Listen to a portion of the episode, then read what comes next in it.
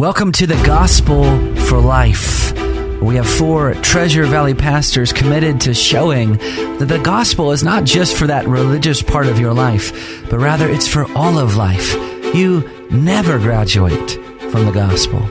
I'm Josh Bales, pastor of the Well Church, here with Russell Herman, pastor at Cloverdale United Reformed Church, Phil Moran, pastor at Christ Presbyterian Church, and Jonathan Van Hugen, pastor at Day Spring United Reformed Church. Now, if you'd like to find out more about us or catch past broadcasts or get information about our annual conference, you can find us at reformationboise.com. Welcome to the Gospel for Life. In the studio this morning is myself, Pastor Russ Herman from Cloverdale United Reformed Church, Vinny Henke from Valley Life, Ben Rao from The Well, and Ryan Hempel from Treasure Valley Reformed Presbyterian Church. Gentlemen, it is always good to be in the studio with each of you. It's good to be here with you too, Russ. Thanks Yeah, for Russ. having us. I think that this is the first time that this foursome has been in the studio together. Is that? I mean, we recorded yesterday, but I'm saying Right. Yeah. Yeah. That's correct. as a group. Okay, so All good. good or bad, you, the listener, are on this journey with us. That's right. We have been talking the about the state of theology, a, a Ligonier survey that comes out every two years, and quite honestly, it can be a little bit um, it's Depressing. it's depressing, um, but it's enlightening. Um, it does give us a sense of where the broad church and the American people are with regard to their religious beliefs and convictions.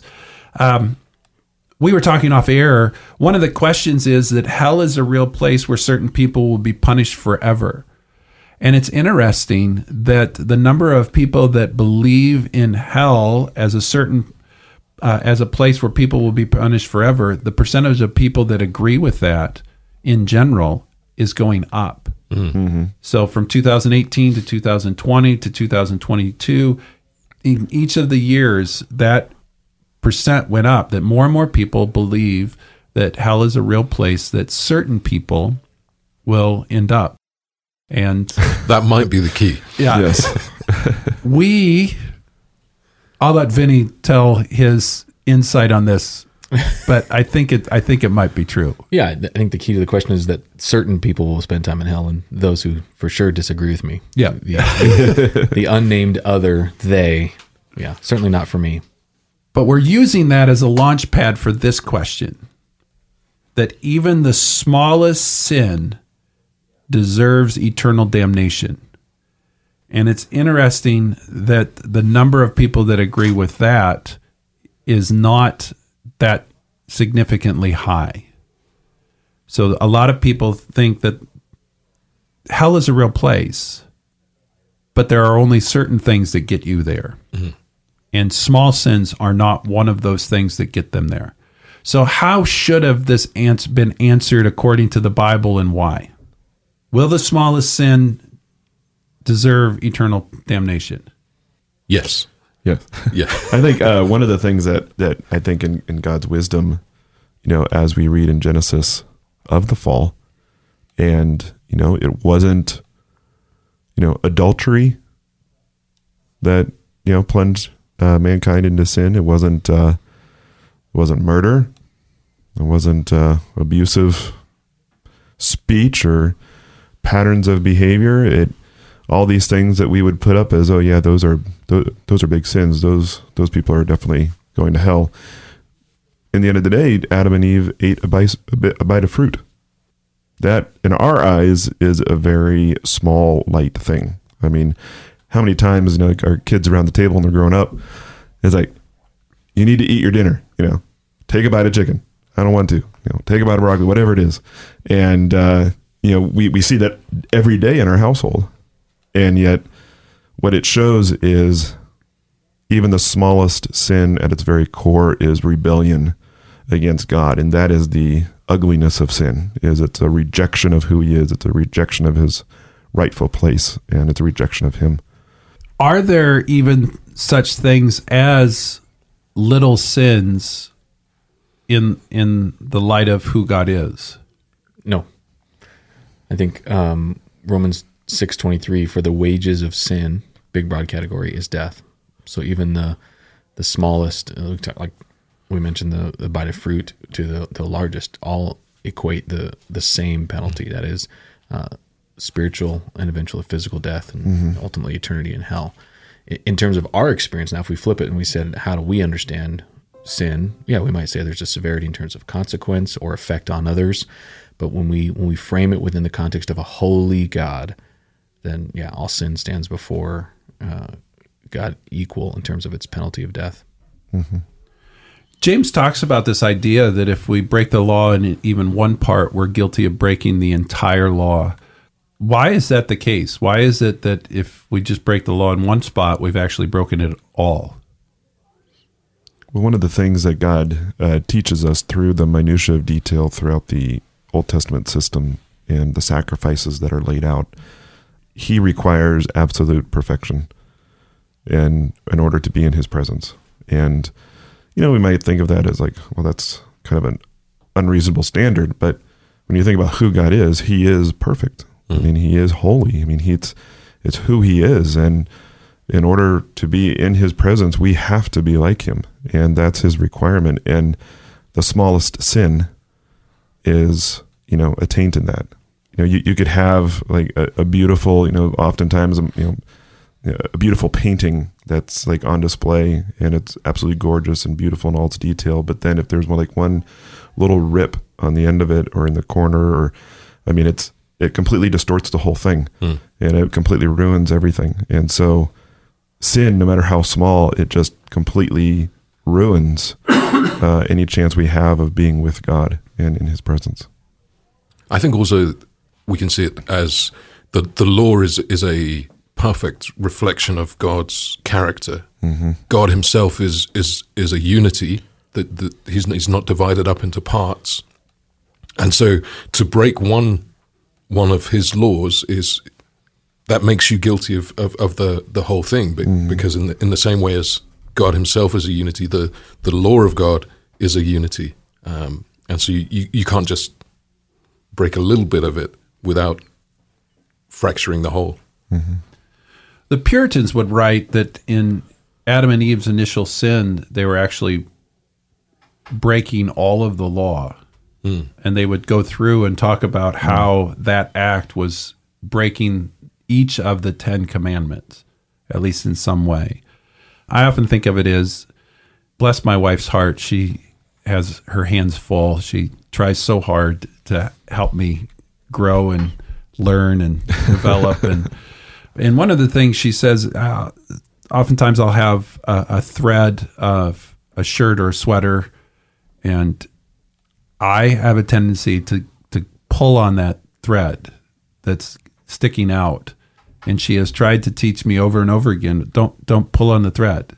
Um, you start pulling on that thread, bad things are going to happen. You, it's just going to get worse. You're not going to actually help the situation. You're going to make it worse.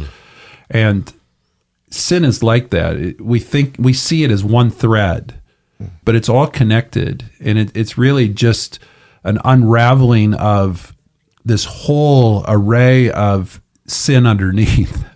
Um, that's all about, as as Ryan was saying earlier, it's all about rebellion against God. It's not a small act. It's actually R.C. Sproul would say that it's cosmic treason. Um, we're defying we're defying God in every sin. Every sin is the defiance of God, and we don't see it that way. We see um, uh, what did R.C. Sproul used to talk about like a peccadillo. Um, but there there are no small sins because every sin is an affront to the very character of the holiness of God. So then another question is that God counts a person as righteous not because of one's works, but because of uh, one's faith in Jesus Christ. So if one sin gets us into hell, how are we going to get into heaven? And what's what? How would that be answered according to God's word? You know, when um, one of the things that Jesus taught his disciples was that you know the if you didn't have righteousness that was greater than that of the Pharisees, you would never enter the kingdom of God. And that was a profound statement in his day because outwardly the Pharisees were I mean, that's who you would point to and say, be like them. You know, they were outwardly righteous men. And, uh, but yet they proved time and again, as Jesus calls them, they were whitewashed tombs, beautiful on the outside, but full of dead men's bones. And so the question that naturally comes in well, if here's this group that are righteous by our standards and outwardly righteous, following God's commands as best as they can and as we can see, if we have to have a righteousness better than them, then how can we? And the answer to that is we need the righteousness of Christ. His is the only righteousness that exceeds any human, mere human righteousness. And that is only by God's grace through faith in Him. The other way to maybe ask this question is what gets us into hell and what gets us into heaven? So, what gets us into hell is Our, sin. okay, and what gets us into heaven? Christ's righteousness. Christ's righteousness. I think there's confusion on that. Hmm. I think there are people that think that our sin gets us into hell and And our Our righteousness earns our way. yeah, or our lack of sin gets us into heaven. Hmm. That as long as we didn't sin as much as or that Jesus died for our sins on the cross, therefore I get into heaven. No, what does the Bible say? That without holiness, no one will see God. It's not a lack of sin. We need righteousness, and we can't get it on our own. Right. And so there's this, I think sometimes people only have one half of justification. That justification is just as if I've never sinned. Well, that's true. But justification also is that I have the perfect righteousness of Jesus Christ as if I've perfectly obeyed the law. Um, R.C. Sproul used to say, the cross gets me out of hell. The perfect righteousness of Christ gets me into heaven hmm. Yeah, this is that the- I need both. Yeah, this is Paul's language of putting off the old man and putting on the new one, right? Putting hmm. on the new righteousness of Christ, being stripped of our old life and wearing the new robes or the new righteousness of Christ. Mm-hmm. forgiveness gets us a, a blank sheet of paper, but there's there's nothing positive on there that that earns our place in heaven. Christ's righteousness imputed to us gives us all the credentials we need to to enter heaven. And then there used the, the key word, you know, the imputation, you know, we call the double imputation, where in 2 Corinthians five twenty one, for he made him who knew no sin to be sin for us, that we might become the righteousness of God in him. Hmm. So as Christ was on the cross bearing our sins, God the Father looked upon him and saw him as one who broke the covenant and punished him accordingly for our breaking of it. And by his grace through faith in him, God looks at us as one who kept the covenant. He's given us Christ's righteousness. And that's how we can enter glory. Hopefully, what you're hearing today is that yes, it is our sin that that earns us hell, but thanks be to God that through the work of Jesus Christ, He has taken upon Himself our the our sin and the punishment of our sin, and in addition to that, freely has given to us the perfect righteousness, obedience that He earned in our place, so that we don't have to be those that are eternally damned, but instead can spend eternity in the presence of a holy God. You've been listening to the Gospel for Life. We will see you tomorrow.